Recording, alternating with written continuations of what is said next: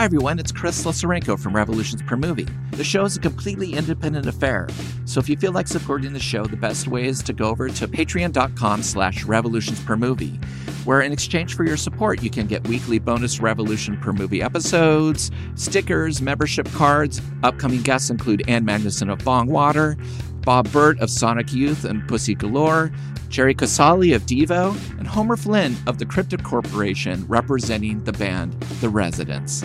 So please consider supporting the show over at patreon.com slash revolutions per movie. And thank you everyone for listening. Enjoy the show. My guest this week is Logan Lynn. Logan is a songwriter, producer, filmmaker, television personality, and activist who Billboard writes has made a career out of crafting catchy, disorderly songs that almost all include big beats, fun melodies, and cheeky lyrics. He's been producing and releasing music for the past twenty-five years and has albums and singles on Caroline Records, E M I Records, The Dandy Warhols Beat the World's Records, and Kill Rock Stars. In two thousand eighteen, alternative rockers Portugal The Man partnered with Logan Lynn on infusing advocacy into their summer tour, engaging the crowds around music and mental health at each sold-out show. The following year, it was announced that Lynn had officially joined the Portugal The Man team in the role of the P T M founder executive director to help build the band's charitable foundation, which he launched in partnership with the band in two thousand nineteen. Lynn also joined forces with tech company Top Level Design in two thousand nineteen to bring the Dot Gay platform to market alongside George Takei, GLAAD, Centerlink, PFLAG National, Adam Lambert, Roxanne Gay, and other queer luminaries. And Logan was also named one of the Out one hundred in the Performers of the Year category by Out Magazine. And it gives me great pleasure to welcome to Revolutions Per Movie, Logan Lynn. Hi, Logan. Hi. Hi there. Thanks for having me on. I'm really excited because you're the first guest that has ever had a parental advisory sticker on their record that I've talked to. And I think that's Great. Super cool.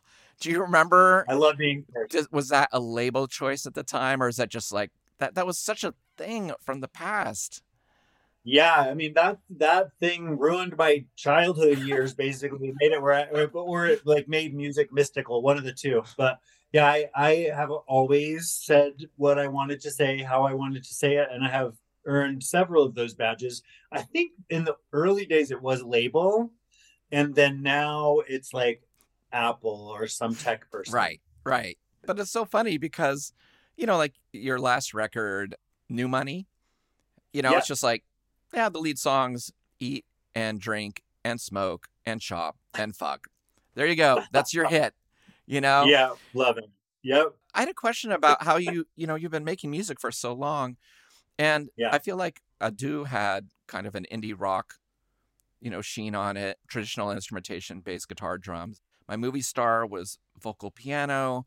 And then the last record was very pop, you know, got to my heart because I'm a synth pop yeah. kid too, you know. Good, and that. So does your lyrical content drive the instrumentation of your record, or how do you decide where you're going to go with this? Yeah, I you mentioned I've been doing it a long time. I I get so bored with doing the same thing over and over. I think traditionally everybody sort of expected me to be doing like a kooky, quirky electronic pop thing. And so I, I wanted to make a, glo- a glitzy, glossy rock record, right? And then I was like, what if I quieted it down? What if I just like shut up and made a piano record? Yeah. I think a lot of that that you're mentioning is me experimenting and feeling bored and free to do whatever the hell I want. Sure. Um, and then, you know, back to my roots with New Money, I, I think getting signed to Kill Rock Stars and it being the middle of the pandemic and we couldn't go dancing. Like I just wanted a gay club experience to happen and tried to make that happen at home with, with that record, and the label was down. This, this album that's coming out um, starting this month, starting in February, twenty twenty-four, uh, and then coming out all the way in June uh, is called Softcore. And it is, I think, kind of a combination of those of Adu and um, New Money. That's not cool. not not so much in theme, but in sound. Like there's a little bit of uh, rock, there's a little bit of dance.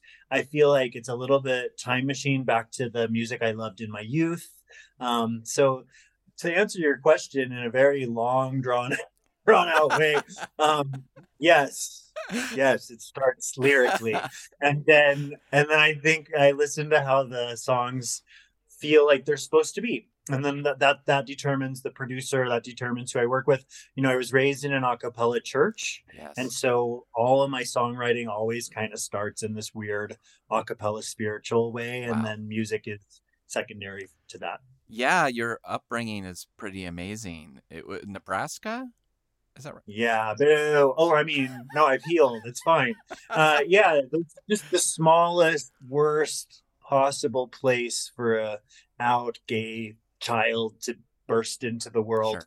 I um I I think it it gave me a lot of good stuff, you know, around values, around like um I really really enjoy uh quiet earth, land, uh-huh. things like that. Like I, I'm into that part of it, but the culture piece is so weird and twisted and bad. Yeah. So I was I was definitely part of that and affected by all that.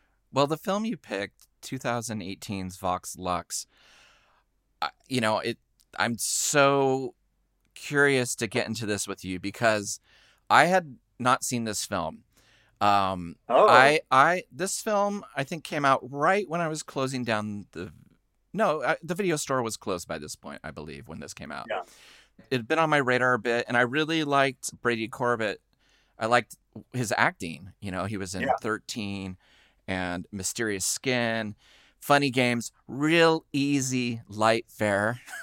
you know, yeah. so, you know, he'd made films before, so I'd heard about this, but it it really, I, it was, I'm so curious about what made you pick this film.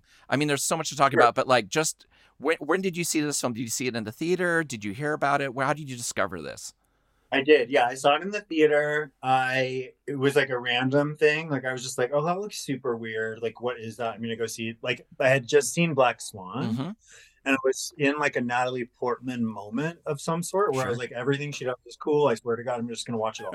So that was part of that, and it was so astoundingly strange. Yeah.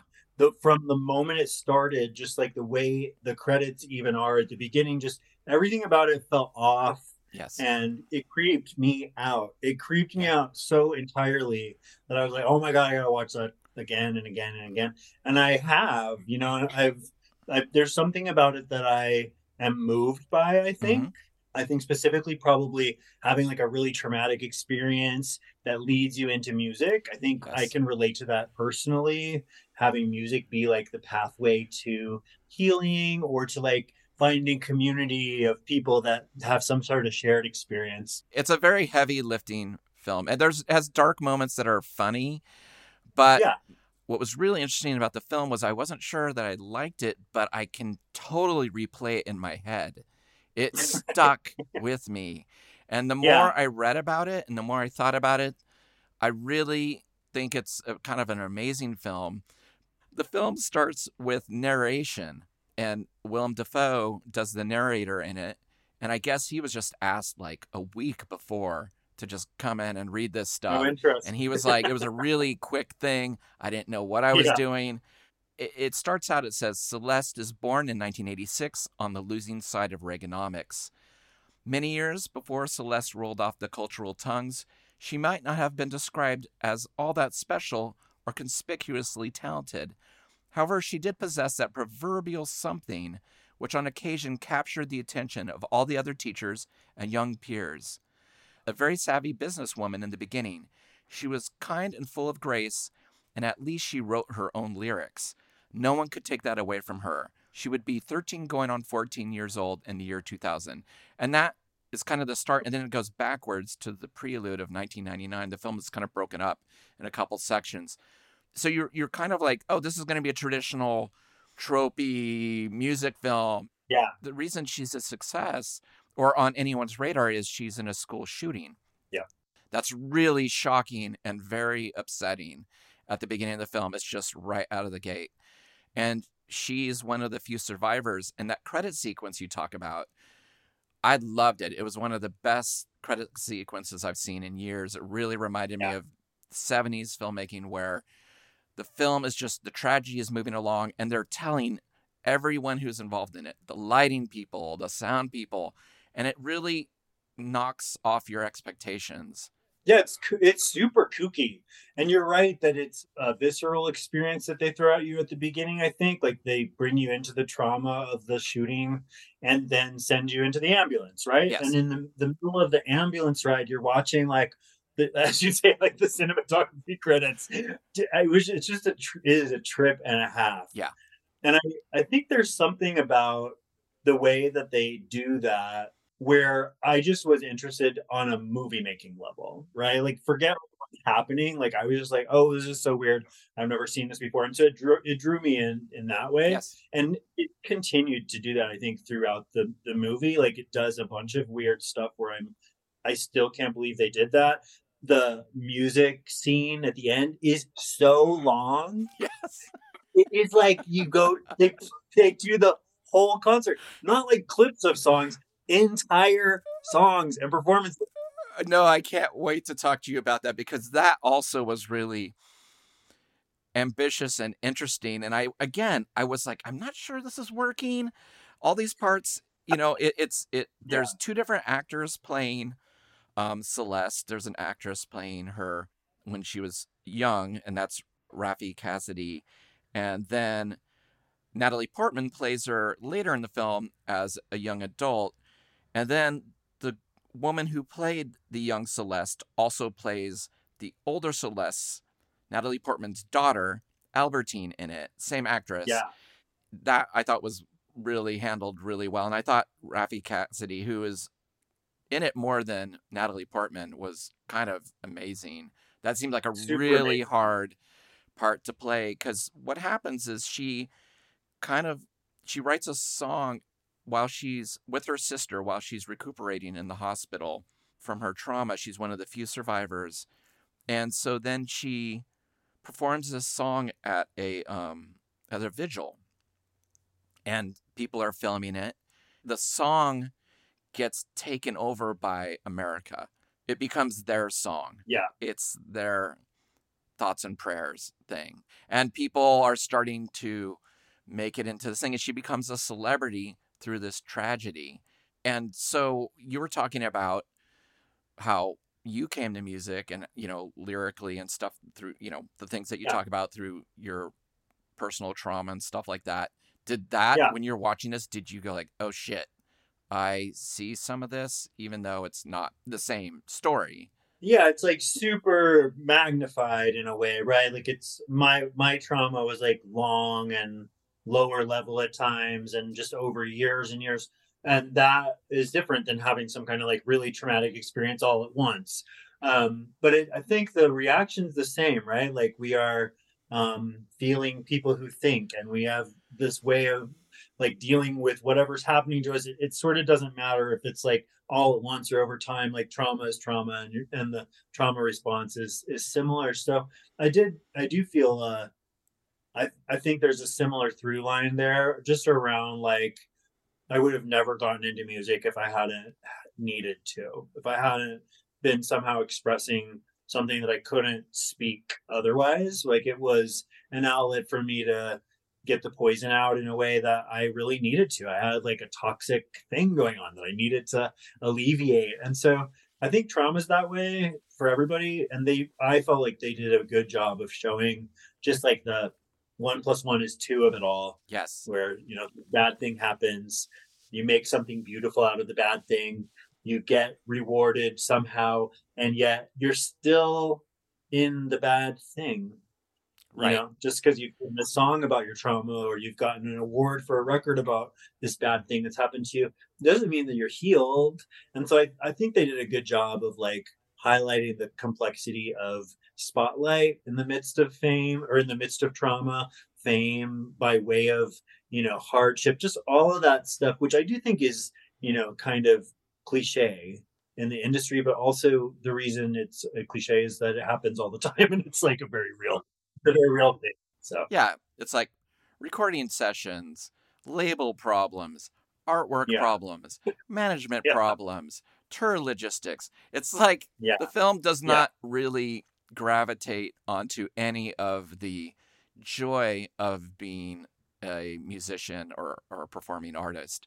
It's no. it's about just being thrown into this thing and and having to kind of accept the role that that you all of a sudden the public's thrown on you, because we're talking about, it's an interesting choice that she chooses not to all of a sudden start a band like, oh, I'm going to start a Sonic Youth band, or, you know, something right. like an indie indie alt thing or a Riot Girl thing. Yeah. It's pop.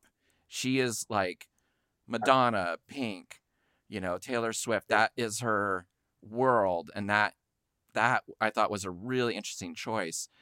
And I, I it made me wonder, do you think like pop artists, sometimes I do feel like they bare their souls in a way more than indie rock people do sometimes? Like, yeah. I don't know. I just had your, I wanted to get your thoughts on that, because I feel like you play in that medium a bit. I do. I'm, I'm a weird one, because I've got one foot in indie and one foot in like this kind of, you know, the outskirts of mainstream pop land. Um, I think there's something that happens to female songwriters and queer songwriters and, and probably pop singers where they're expected to do a little bit more because they're not writing or playing music or something. Like they're expected to bear more physically, like we're showing more skin. There's something about like you have to be overtly sexual for that to work in that in that um, world, which is why like my songwriting kind of works in that world, because I've always just written about sex in a way that is kind of unflinching.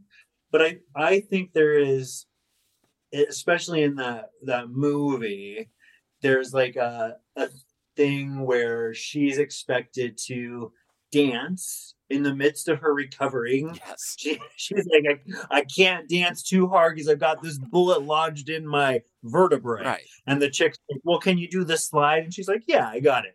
And to me, like, that is so exactly how my major label experience was. Like, people were like, amazing. Oh, good, good song about cocaine and struggle. Um, no one, no one's going to ask you how you're doing or if you need help, but like keep on singing about the cocaine and now dance. Um, and like, we're going to give you all this money to go do a glitzy thing. But like, it was all about me being addicted. Every single song was about, I want to die. And people were just like, cool, this is so great. So oh I have a, I have a real experience of that where it was just such a trip in my life to be like, I'm literally telling you all that right. I'm at the end of my road. And you're just like, can we get you to say it into the mic? Wow. Um, and that was how that movie felt, you know? Like she's she's just survived this thing just barely. She's in a bandage. And the team around her, none of them give a shit about her or yeah. if she's okay or healed. They just, they see a pathway to money or to a moment or, or whatever it is. And I think that happens a lot. And it, it maybe is harder to have happen now than it was in nineteen ninety-eight when it was like happening to me. Like, I think the internet is just, a lot of people in my history would have gotten canceled if they did, if yes. it was happening now, right? Like a lot of what happened to me just would never happen now. So um, it's an interesting thing to look back on, but I think it's common. I think it probably looks different now than it did for me or than it does for Celeste in the movie. But I, I think there's a universal thing of like, it's kind of lonely at the top. You, you, you crawl and you scratch to get into the room, and then you're in the room and the room is a little dismal. So yeah. And the Jude Law character, her manager's kind of interesting because at first he's he seems protective. He's been hired by the parents to take care of them and make sure they don't get into trouble, which they do. You know, she gets pregnant, you know, first sexual experience, and so she has a child really young. But it's also he's he doesn't want to get fired from his job and his cash cow. Yeah, it's yeah. it's a really weird line he walks. And obviously, as, as they get older in the film and they have more adult conversations, their relationship is much different. Yeah. But when you were watching it, what was your allegiance? Oh, I he just seems like such an archetype of a dude that's in the industry to me, where he's like, I'm going to wiggle my way in. don't worry, parents, I got this. And then it's just like, you know, he's making money too. It's it's a, it's an interesting thing. I think, you know, have, I was seventeen when I got signed. That first record I put out were wow. songs that were recorded when I was fifteen and sixteen. That shit should not have been released, right? Is how I feel about it, right? Like, I look back and I'm like, oh my God, I just want to apologize to everyone. And it's like, but that wasn't really on me. Like, I was a teenager. Like, whoever put that out should apologize. So there's a little bit of that, I think, as I watch that movie, just like, who's really watching out for you? Sure. I didn't have a sister that was like in it with me. So I think in some ways, like, that is uh, one of the more wholesome parts of the movie, is like their relationship, yes. or at least the potential of their relationship, and like her enduring love. Like, all of that feels like kind of beautiful, but I don't think that's very common. I think for the most part, you know, I don't know why we're letting fifteen-year-olds sing. I mean, I, I actually do, but like, it is so crazy. And we're like, oh, did you hear who fifteen-year-old is dating? It's like, right. no, we don't care. Like, stop watching T M Z. It's super strange, that that whole thing. And I think they capture that in a way that is real in that movie. I think so, too. Their relationship was really interesting because they were very close. And as the film goes on, they just don't have any respect for each other. They're very different people.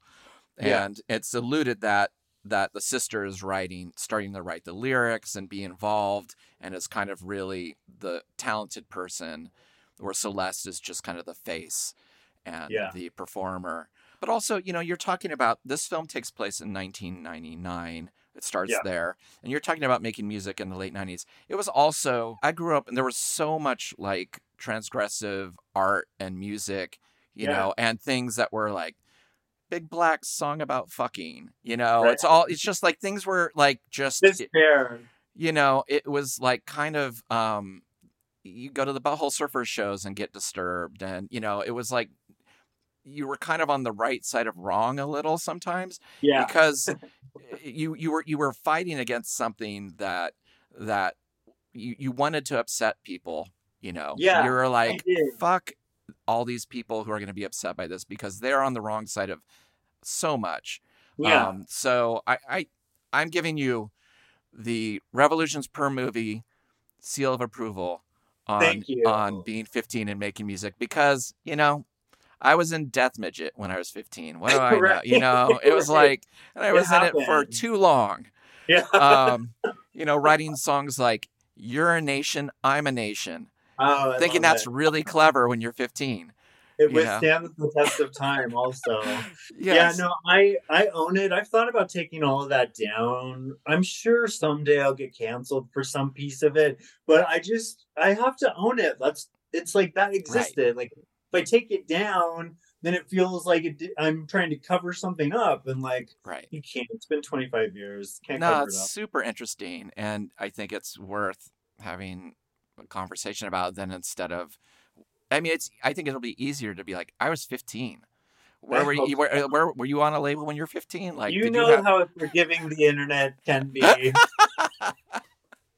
Well, maybe this. I'm excited. Maybe this will be my first canceled uh, episode. I love that. And yeah, uh, we'll, we'll, we'll, we'll really push that. Um, so she goes, she's making um, the album, and it's it, there's a really interesting sidebar that I hadn't heard about because the music in the film, Scott Walker does the soundtrack, like the traditional, yeah. you know, co- composition. It was his last thing he did before he passed away. And Sia does the mm-hmm. songs, like the actual pop songs. But they yeah. talked about this thing at one point when they're overseas in um, Sweden making this music. They talked about the Swedish pop mafia and mm. about these schools. Do you remember this part? I don't. So there, there's just like a weird sidebar. And then they start showing like archival footage from the thirties and forties. And what happened was there were these things called Swedish municipal music schools. And their their original purpose was an initiative to basically, it was an antidote to Glenn Miller, Benny Goodman, anything, mm. any bad Western, like, you know, influence coming in, like, all right, boogie woogie jazz, it's yeah. sexual. And so they set up these schools to have people learn classical music and traditional music, uh, you know, like from like a national music. And what happened was it eventually failed, but all these people in it, like that's where, you know, all the biggies like Backstreet Boys, Taylor Swift, Kelly Clarkson, they all worked with these Swedish producers, oh, you know, One Direction, Katy Perry's uh, California Girls and Britney Spears, If You See Kay, uh, were all by this super producer, Max Martin. And he said, I have public music education to thank for everything. And they basically oh. took this stuff generationally because it was built and then yeah. they misused it. And they basically became, they did exactly the opposite that this that Sweden wanted them to do with it, which is protect the youth right. from this thing, and instead they're making this super sexually yeah. charged pop music for the youth. Right. The film does that. It'll just be like Willem Dafoe talking about this scene, and then you're back to them yeah. finishing recording. Yeah, the sidebar feels a little bit like a book in a way at times, where you're like, I'm gonna go read just like the liner notes quickly yes. to you. So the director, Brady, was working with this person, Chris Braid, who produced a lot of Britney Spears songs. And he said the actors are worried that they won't be able to sing to this track. Should they practice with someone or get a vocal coach? And he said, Brady, don't worry. No one can sing. And so yeah. they left in that really kind of, you can't tell if the music's good or not. You can't yeah. tell if the vocal performances are is good or not, because it's, it's just her voice, very plain, yeah, kind of pitchy, a little unemotional, and they're like, "That's great, yeah." You know, we'll yeah, we'll, we'll fix out. it. We'll fix it. Right. Yeah. You know, did you have much trouble with producers and production and, and getting your stamp on it, or were you able to push your your you know your thoughts and your ideas on production into your records? No, there's. That whole major label era, like when I listened to From Pillar to Post or some of those things that happened around that time, that it doesn't sound like the record that I was trying to make. Uh-huh. And I think that's because like E M I made us re-record my vocals. They made me go back in. They were like, it, it doesn't register. You need to go back in and record it high, and then we'll layer that in. So there's like a whole layer of like me singing Mickey Mouse high vocals wow. are layered in so right. for whatever fucking reason, and like just stuff like that that I would never do now. It's also like really buried, you know. They were like, the first single should be Bottom Your Way to the Top because you're gay, and like, you know, nobody wanted to hear that song as the right. first single in two thousand eight or nine. So I think I there were times where I listened too much to people that were in charge, because I was so excited that somebody was paying to make the record, or that I had a finally had a real publicist. Sure. Okay, manager, I'll wear a sailor suit if that's what you want me to do. Like, just like bullshit. And I would just never do any of that now. You know, like I'm, I'm so far on the other side where I'm like, tour the record? Are you kidding me? No.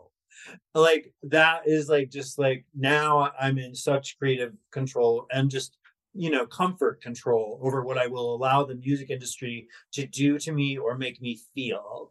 But like there were times where I wasn't, and and you can tell like those are the times where I like publicly spun out, or I quit, or I sue somebody, or I cry and run off stage. Like I, there's so many weird videos, and I guarantee you every single one of those videos of me doing something weird over the years is connected to somebody somewhere forcing me to do something that I didn't want to do. Yeah. Um, and ever since I, that stopped, I haven't done any weird stuff on video. You know, I'm like, Imagine I just that. needed, I needed people to stop torturing me right. for me to stop acting out. It's, it is a weird scene, the music scene. It is, you know, and I'm always amazed when people can navigate it unscathed, but I think it's hard. I think it's really hard. It's hard. Even the people that are like, it's almost like the more successful you get, the harder it gets in a different way. Sure. And then, you know, trying to pivot from whatever level you're at at any given time, it's just wild. I, I feel really happy with my career in retrospect. Um, and like where I'm at now is great. Love it. But holy crap, the living it and the getting from there to here was a super bumpy ride. Thank you, music industry. Well, the film does a really good job of that. I mean, like I said, yeah. It's very disjointed. And so it's quite untraditional in that way. But it made me think a lot about how pop stars have to be spokespeople. You know, Michael Stipe or Bono or Beyonce. It's like, what are your opinions? Yeah. What are you thinking? What are you teaching us? What is that? Um, what does this mean? Why are you not? Why is this just? Why is this just a candy fun song when you should right. be doing? You know, you're supposed to be a prophet. Exactly. It's it's fascinating. I think that film does a really good job of making you think about those things because, you know, there's some stuff in it where they're like, I don't want people to think too hard. This is just pop music, you know. Right. And then she's making the music video, and I think nine eleven happens. Right. During the same time. So it's just loaded with global trauma. And what happens is the film splits into Act Two, which is now Natalie Portman as an, a, a young adult Celeste. She's still very young. Um, and, uh, well, I wouldn't say young adult. She's early thirties, maybe. Okay, yeah, that's what I was thinking. Like thirty, thirty to mid-thirties. Yeah, and the second act is called Regenesis. And it's a lead up to this big comeback concert she's going to have in her hometown, the hometown of her tragedy. But this starts with this mass shooting attack in Croatia on this beach. And the people who are doing the shooting are wearing the masks that she wore in the music video when she was really young. And so it's like they're using, it's just like the appropriation of her grief into yeah. the art she made and now into another tragedy. I took that as you can't escape your trauma. Like tra- I always think about trauma as like a Visa card. And like, you can keep putting shit on there, but it's going to keep popping up. They're going to send you a bill. You're going to see it. And eventually you pay that stuff down. Um, and I feel like that happens a lot where it's like, okay, I've ter- I've transformed this into something beautiful, but I haven't healed. I mm. haven't actually processed it. So this fucking thing's going to keep peekaboo trauma, or like it, t- it turns into like whack-a-mole, and you're like, this external thing's happening or this generational trauma thing's happening because my personal trauma is like being compartmentalized. I, I thought that was a complicated thing to try to put into the film, but it is yeah. actually like really common real way that trauma happens, right? Like of all the things that happen, like she has to like then be associated with it again. And I think the way it happened in my life that way was like trauma reenactment. Like I was like in a cycle of, because the bad thing felt like home or was like how I had a skill set to live, I kept seeking that out, whether that was a, a type of person or like a drug that gave me a type of experience in my life, whatever that was. Like I never processed and healed from my trauma. And so it was fucking trauma whack-a-mole, and it was in my songs or it was somebody else. And it was just always there. And I, I think they do that brilliantly in the movie where it's like, you know, as much as she wants to get away from it, she kind of can't. Yeah, and it's really hardened her. She is not the same person.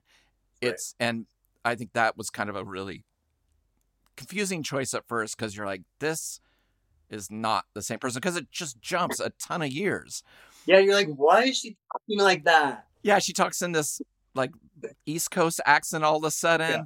and yeah. she's just horrible and mean to everyone and and spoiled, and it's. It's and it's funny, like her performance in it. She said she was watching like a lot of videos of people spinning out, like you said, on yeah. video and things like that. And yeah. there's that scene with her and her daughter trying to just have a heart to heart. But yeah. she's still, the daughter's really watching out for her. She's really spinning. She a fake monster too by that point, right? Like I think they do a really good job of showing like yeah. what fame and attention over time does to people in kind of an unavoidable way. Just, I just have seen that in real life so much where you're like, you know, like if you stop with the big sunglasses, everyone will stop looking at us.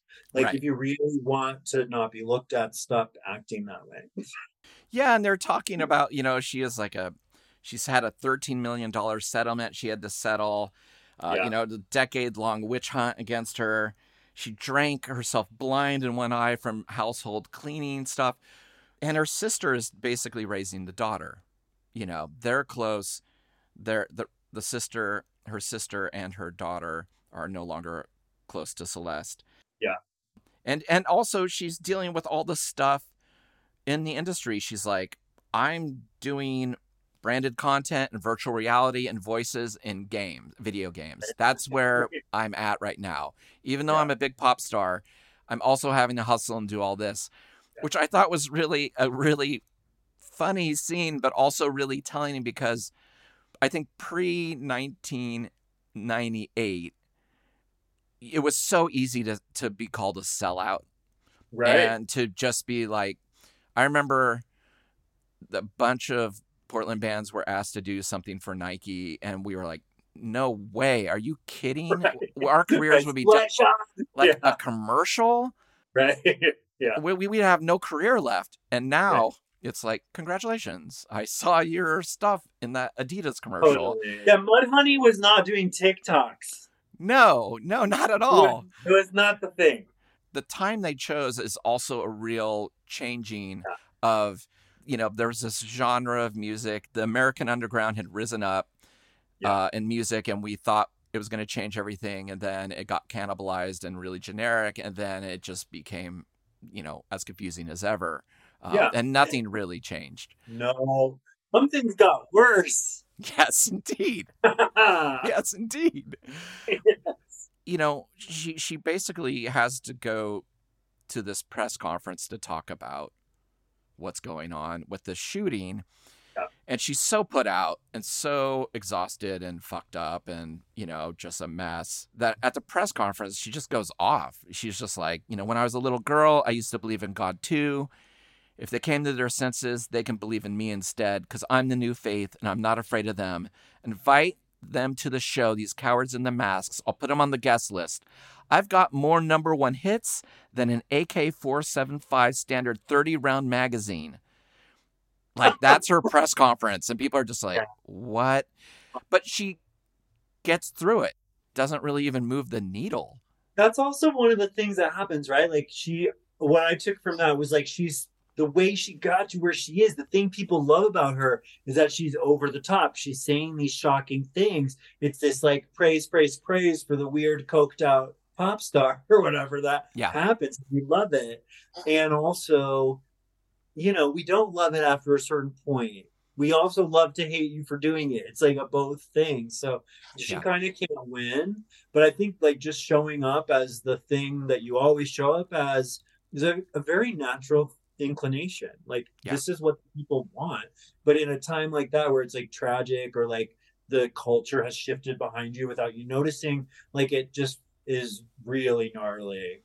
That, yeah. There's so many deeply cringe moments in that movie, like where I just as a person who like does press or like, you know, is just sometimes in some of those rooms, yes. I watch it just like uh, I can't believe this is happening. Like, it's like a horror movie to me. I think specifically because of the industry that I'm in, like, it's like a visceral Saw level horror movie. Wow. Well, this is the part of the film that I'm very excited to talk to you about, which is the concert. Yeah. And it starts with her having a meltdown with her family. You've seen it in a movie before where there's just like, all right, things are just bad, and now they have to get themselves together. And yeah. you're falling down the, the corridors to the stage, and you're like, are they going to be able to pull it together? And there's a bunch of things I wanted to ask you about. One is that backstage ritual. It's like, all right, we're going to go, we're going to say a prayer together, and we're going to pump each other up. We're going to do it. Woo, woo, woo. And all the dancers and the people. Do you have anything like that before you go on? Hell no. Yeah, you know, do I. No, I've also like been on tour with Portugal The Man and backstage with Boy Genius and big bands. Yeah. Nobody does that. I know. It's so weird, isn't it?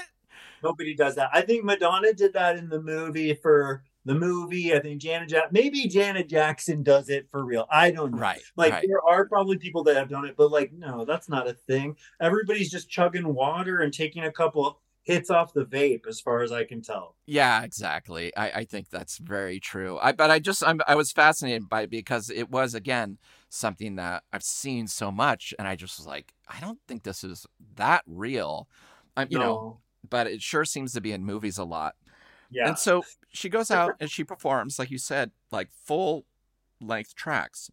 The craziest thing you've ever seen in your entire Christ forsaken life. They play entire songs that you've never heard before. These are just the songs they've written for the movie. Right. They play in their entirety, along with very close-up shots of like the choreo, but like not full screen.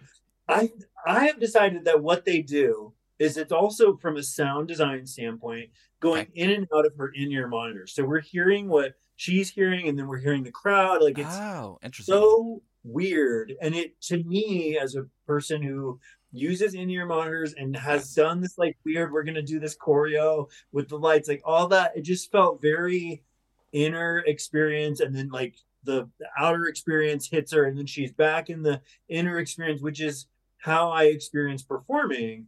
So I thought in that way, it's very cool. I still, I've watched this movie a bunch of times, and I watched it recently again, just to get ready for this. I, I cannot understand why they did that. Like that, the, that part of the movie just doesn't make any sense to me, but is kind of the wildest thing that I like the most in a way. It's like, yeah, so committed to, you are going to listen to these pop songs and watch what it's like to be on stage. Like you're going to be in the moment. And they, I think that was successful. Like they do suck you into what it's like.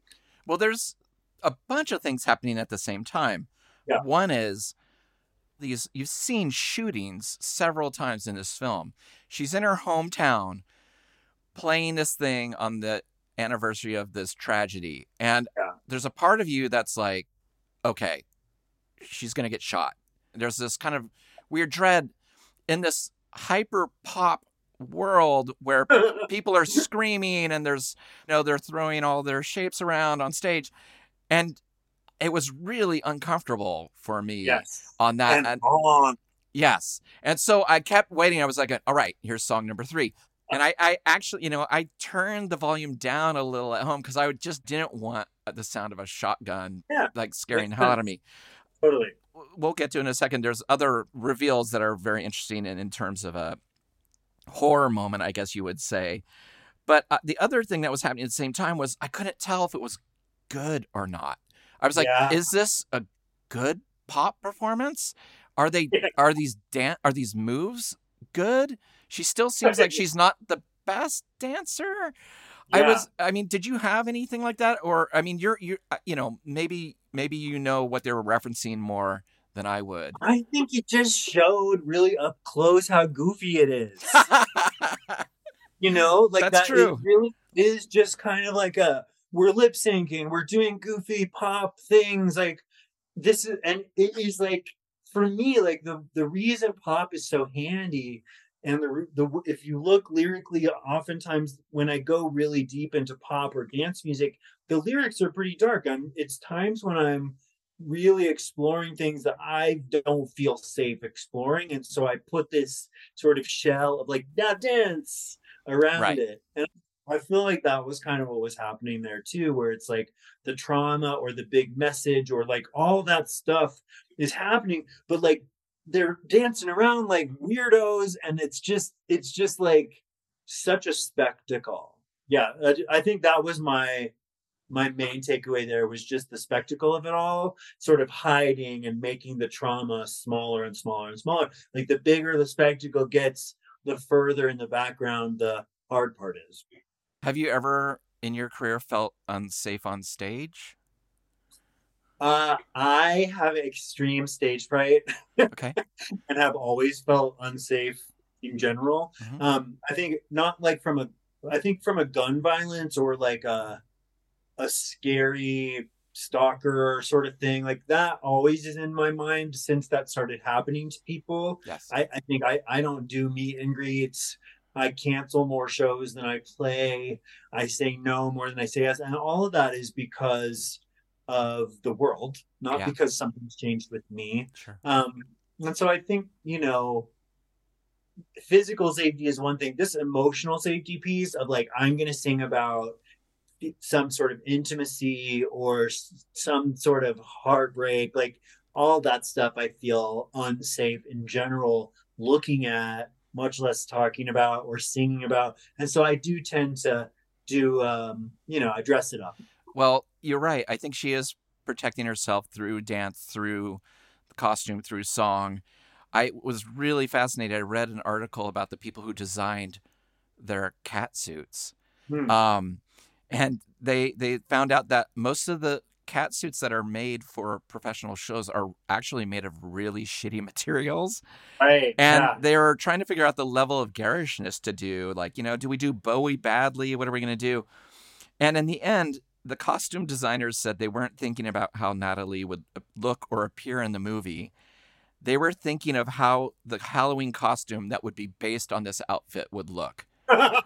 Which I thought was so smart. Like, yeah, we're going to do this thing so that the teenagers in the audience will be making their own outfits or buying this yeah. thing. It's not the most elaborate visual thing. It's it's like no. a couple colors with a couple things across it. But I thought that was really cool. And and reading, you know, about Brady making the film, he's like, nobody asked for this film. No. It did not make any money. Nobody liked it from what I can tell. I yes. mean, I think some people like me really like are intrigued by it and own it and li- and like it and are like yeah. weird. But like, it wasn't a hit. No. And I, I think that the more research I did on it, the more passion I found from people who actually did love it and yeah. were really affected by it. And it made me, you know, I was already thinking about the film a lot because it is really haunting and dark and funny, but very disjointed. Something that I've talked about on, on the show is some of my favorite records growing up were records that I didn't understand on first listen or didn't yeah. love. And then I was like, well, I bought it. I own it. I like that one song on side two. And then you're like, well, side one has some things. And then, you know, a week later, you're like, I'm obsessed. Yeah. This is means so much to me. And I don't think that film necessarily gets that chance as much. Yeah. But I felt this with it where, you know, when I would talk to people about this because it was on my mind, I'd be like, yeah, this film, I, it'll be interesting to talk about because it's such a strong choice. Yeah. It's not like somebody being like, let's talk about, you know, Woodstock or let's talk about Decline of Western yeah. Civilization Part Two. Like, I get why. But sure. I was like, there's something that made Logan pick this. And then you get a twist from yeah. the narrator, yes. which most of the reviews I've seen, the people who love it, this was the part that made them just go like, oh my God, like, yeah. and rewatch it. Yeah. So the narrator says, shortly after the classmate pulled the trigger, she met the devil and made a deal for her life. He would whisper melodies that would bring great change. Close your eyes and repeat after me. One for the money. Two for the show. On three, we get ready. And four, come with me. Yeah. And you're watching her perform as an adult, but you're like, what? Wait, yeah. what? Yeah, full-blown Satan. Yeah, a deal with the devil. Yeah, which is very music industry or fame too, right? I mean, I felt like it was a funny choice, but like, I've made, I've done that. I got to how I am, not because of like the goodness of my heart, but like we all make choices that are in line with our values and sometimes not. And like that to me felt like a really pronounced, like, we're going to do this to get here. This is how you get famous. You have to sell your soul on some level. Yeah. I actually don't really think that's true, but I think a lot of us do that to get what we think we need or where we think we're supposed to go. And so the idea that like she actually did that and it worked, it's like, it just seems like a funny, it, I don't know, it made me laugh. It, it's it's like, really weird. This person, when she was a child, super Christian yeah. and is even telling people not to swear in front of them when right. she's starting yeah. out. So even after this deal she's made with the devil, she's still very puritanical. Right, yeah. I was like, well, I haven't seen that. I haven't heard that in this way where I'm completely yeah. didn't see that coming. And it made no, me yeah. think about like the right. title sequence and everything. It just, it, it did kind of glue a lot of this stuff together. Some of the herky jerky and the things that pull you out. It made it yeah. feel more of like, why are you paying attention so much to the traditional story that we're telling here? This is not a film about a pop star. No. This is about so much more. Like you said, it's about trauma, people projecting on you and things outside of your control. Yeah. Um, you know, addiction. So that to me felt like a little bit of a signature from the director to be like, and I'm done. Yeah. Case closed. Yeah. I did my job. I loved it. I think devil shit is hilarious. I always am down. Like, one of my favorite movies, the scariest movie in the world, is Rosemary's Baby. I love that. It's incredible. Times. And this felt like that to me in a way. Like, yes. It's like that level of like, oh my God, the devil again. He did it again. Or, you know, like, I don't know. It's just funny. Well, and it's a cult. This person is trapped in this thing, not of their making, and believing people and trusting people. And they're like, come in here, do this. Now you got to fly over there. No, don't do that. This and that. You know, when they show her as an adult being a terror, it's like, it's because she's finally like, I get to just be whatever I want. I'm tired yeah. of saying yes. I'm tired of people controlling me, which is the whole yeah. first part of the film. Good. I really was excited that you brought this to my attention. Good. Something I know that I will talk about again and again with people. It's a trip, and like, it's worth a watch, I'd say. I think so too. Yeah, absolutely. Yeah. So at the end of every interview, I ask the same question, but I tailor it um, depending on the uh, the film. Okay. But I think after our conversation, I'm going to change my initial question um, because you think the devil is hilarious. So, I do. On a scale from one to ten, how many deals with the devil do you give this film? uh, with one being the lowest. Is that like ten, ten deals would be perfect film? Yes. I think I give it an eight.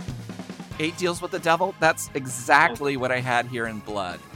Oh, good. So the Dark Lord told me that is perfect. The correct answer. So we're on our way. Great. There'll be a knock on the door later tonight, and uh, there'll be some, some things you need to sign. I love a traditional deal with the devil. Perfect. I really appreciate it, Logan. Thanks so much. Yeah. And congratulations on the new album. Thank you. Talk to you soon. Thanks. Thank you for listening to Revolutions Per Movie. We release new episodes every Thursday, so be sure to search for the show on your favorite podcast app and subscribe to the show. And if you've enjoyed this, it would mean a lot to me if you would rate and review it as well. You can follow us on social media at Revolutions Per Movie, and also find out more information about our various guests in the episode show notes. Thanks again, and we'll see you next week. Bye!